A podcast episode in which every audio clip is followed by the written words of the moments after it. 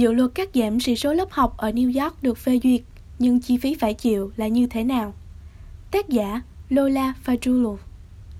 Sẽ tốn hàng triệu đô la cho một dự luật được các nhà lập pháp tiểu bang phê duyệt nhằm thu hẹp quy mô lớp học tại thành phố New York. Động thái này đã dấy lên một cuộc tranh luận kéo dài từ lâu về việc liệu đây có thực sự là hướng đi hiệu quả như mục tiêu ban đầu của nó. Các nhà lập pháp tiểu bang đã kéo dài quyền kiểm soát các trường học ở thành phố New York cho thị trưởng Eric Adams thêm 2 năm nữa, bằng một nửa thời gian so với con số mà ông đề xuất. Tuy nhiên, đối với các quan chức tại thành phố này, kết quả của phiên họp lập pháp mang đến một trở ngại lớn về chi phí phải bỏ ra để thực hiện việc giảm sĩ số tiêu chuẩn của lớp học, đều được nhiều phụ huynh và giáo viên ủng hộ là hàng trăm triệu đô la. Ngoài trao quyền cho thị trưởng, các nhà lập pháp bang New York cũng thông qua dự luật yêu cầu thành phố giảm số lượng học sinh trong mỗi lớp học trên toàn hệ thống trường công lập lớn nhất quốc gia. Dự luật đã khơi lại cuộc tranh luận kéo dài nửa thế kỷ qua giữa giáo viên, phụ huynh, những người tin rằng quy mô lớp học nhỏ sẽ tốt hơn cho con em mình. Với những quan chức của thành phố, những người chỉ ra bằng chứng cho thấy có những cách thay thế tốt hơn và tiết kiệm chi phí hơn trong việc nâng cao chất lượng giáo dục. Dự luật quy mô lớp học được đề xuất bởi Thượng nghị sĩ John Liu, người cũng là tác giả của dự luật về quyền kiểm soát của thị trưởng, yêu cầu sĩ số các lớp học từ mẫu giáo đến lớp 3 không được quá 20 học sinh, các lớp từ lớp 4 đến lớp 8 không quá 23 học sinh và các lớp trung học không quá 25 học sinh. Không có lý do gì để thành phố New York tiếp tục có quy mô lớp học lớn hơn đáng kể so với các khu vực còn lại của tiểu bang, Thượng nghị sĩ Liêu nói. Các lớp học ở thành phố New York hiện có giới hạn 25 học sinh đối với lớp mẫu giáo, 32 học sinh đối với các lớp tiểu học, 30 đến 33 đối với lớp trung học cơ sở và 34 học sinh đối với trung học phổ thông.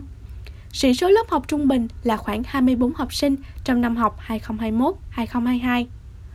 Thượng nghị sĩ Liêu cho biết trong một tuyên bố rằng học sinh và giáo viên rồi sẽ nhận thấy được thành quả từ phán quyết trước đó của tòa án. Phán quyết cho rằng việc giảm quy mô lớp học là nền tảng cơ bản và vững chắc cho giáo dục. Tuy nhiên, ông Douglas Grady, giáo sư giáo dục tại Teacher College, Đại học Columbia cho biết, chúng ta vẫn chưa rõ những tác động của việc giảm quy mô lớp học lên kết quả học tập của học sinh tại các trường ở thành phố New York. Một phân tích từ nhiều nghiên cứu khác nhau cho thấy lợi ích của các lớp học quy mô nhỏ là đa dạng và đan xen nhau. Bất kỳ kết quả học tập nào của học sinh đều được liên kết với sĩ số lớp học nhỏ, nhưng nhỏ hơn nhiều so với những gì được yêu cầu trong dự luật. Ông Reddy cho biết, bằng chứng tốt nhất ủng hộ việc cắt giảm sĩ số lớp học đến từ các nghiên cứu ở Tennessee và Wisconsin, nơi các lớp học được nghiên cứu có từ 13 đến 17 học sinh và không có lớp học nào có quy mô gần với con số này tại New York, ông Reddy nói. Ông cho biết thêm rằng lợi ích của việc giảm quy mô lớp học cũng phụ thuộc một phần vào độ lớn ban đầu của sĩ số lớp học. Theo một nghiên cứu năm 2017, lợi ích từ việc giảm quy mô lớp học đôi khi có thể bị ảnh hưởng bởi một thực tế là các trường có thể thuê giáo viên chất lượng thấp hơn để có thể đáp ứng mục tiêu cắt giảm quy mô lớp học.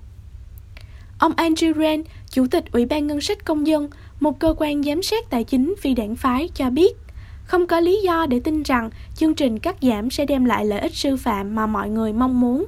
và nó có thể gây ra những hậu quả tiêu cực ngoài ý muốn vì chi phí bỏ ra để thực hiện chương trình phải được chuyển từ các chương trình khác sang. Ông David C. Banks, hiệu trưởng các trường học ở thành phố New York cho biết trong một tuyên bố rằng với dự luật có quy mô hàng tỷ đô, mang tính bắt buộc và không có nguồn tài trợ nào, sẽ buộc các nhà lãnh đạo phải phân chia nguồn lực bằng cách cắt giảm tài nguyên ra khỏi các chương trình như chương trình sàng lọc chứng khó đọc Dyslexia Screening, y tá học đường Schooners và chương trình mùa hè Summer Programming. Đừng xem nhẹ điều này vì nó sẽ dẫn đến những cắt giảm đáng kể trong các chương trình quan trọng.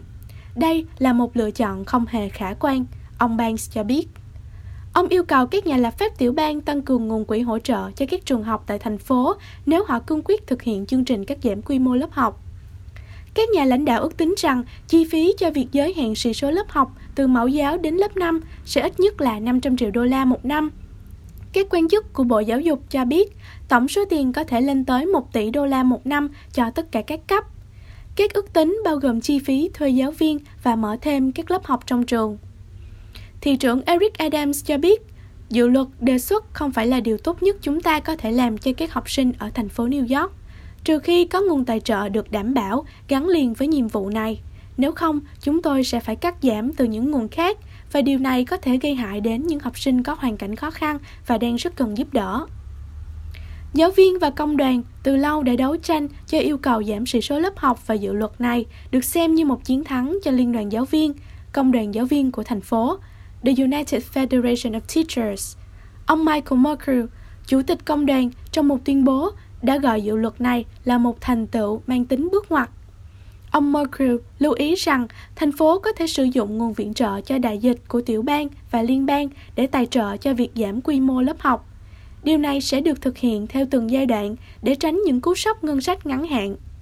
Tuy rằng nguồn viện trợ của liên bang cho đại dịch sẽ cạn kiệt, các quan chức công đoàn gợi ý rằng nó có thể được sử dụng để hỗ trợ chi phí thuê giáo viên ở bước đầu. Các quan chức công đoàn cũng đề nghị gia tăng khoản tài trợ từ tiểu bang dành cho các trường học tại thành phố mà lúc trước họ đã hứa là sẽ gia tăng để có thể duy trì chương trình này. Đề cập đến trụ sở của Bộ Giáo dục thành phố New York, tòa án tweet, ông McGrew cho rằng việc hệ thống các trường học phải chịu cắt giảm các chương trình an toàn xã hội và sức khỏe, bất chấp sự tồn tại của những nguồn quỹ mới này, cho thấy tweet ít quan tâm đến lời kêu gọi từ hàng nghìn phụ huynh rằng con cái họ xứng đáng được học trong các lớp học có quy mô nhỏ hơn. Các quan chức giáo dục cho biết sẽ là vô trách nhiệm khi sử dụng tài trợ của liên bang để giảm quy mô lớp học, bởi vì nguồn tài trợ này có thời hạn, còn việc cắt giảm sĩ số lớp học thì không. Họ nói thêm rằng hiện tại nguồn tài trợ của tiểu bang cũng đã được lên kế hoạch cho các chương trình khác. Ông Ren cho rằng việc dựa vào nguồn tài trợ của liên bang sẽ chỉ dẫn đến khủng hoảng tài chính trong tương lai. Tôi không phản đối ước tính của họ về tác động phải chịu do các chi phí phát sinh, thượng nghị sĩ Liêu nói. Vấn đề với lập luận của họ là chúng tôi đã và đang cung cấp thêm tiền. Ông nói thêm, đề cập đến khoản viện trợ bổ sung 1,6 tỷ đô la mỗi năm mà hệ thống nhận được cho đến tháng 4 năm 2024. Ông nói rằng giai đoạn tăng tốc kết thúc vào tháng 4 năm 2024, nhưng các trường học ở thành phố New York sẽ nhận được khoản tài trợ đó vĩnh viễn, miễn là các nhà lập pháp tiểu bang tiếp tục phân bổ khoản đó trong ngân sách. Dự luật yêu cầu phải đạt được mức giảm đã đề ra trong 5 năm tới và mỗi năm thì Bộ Giáo dục phải đạt được tiến độ đối với 20% trong tổng số lớp học của hệ thống các trường học. Bộ luật cũng khuyến khích các quan chức ưu tiên cho những trường có tuyển sinh số lượng lớn học sinh từ gia đình có mức thu nhập thấp.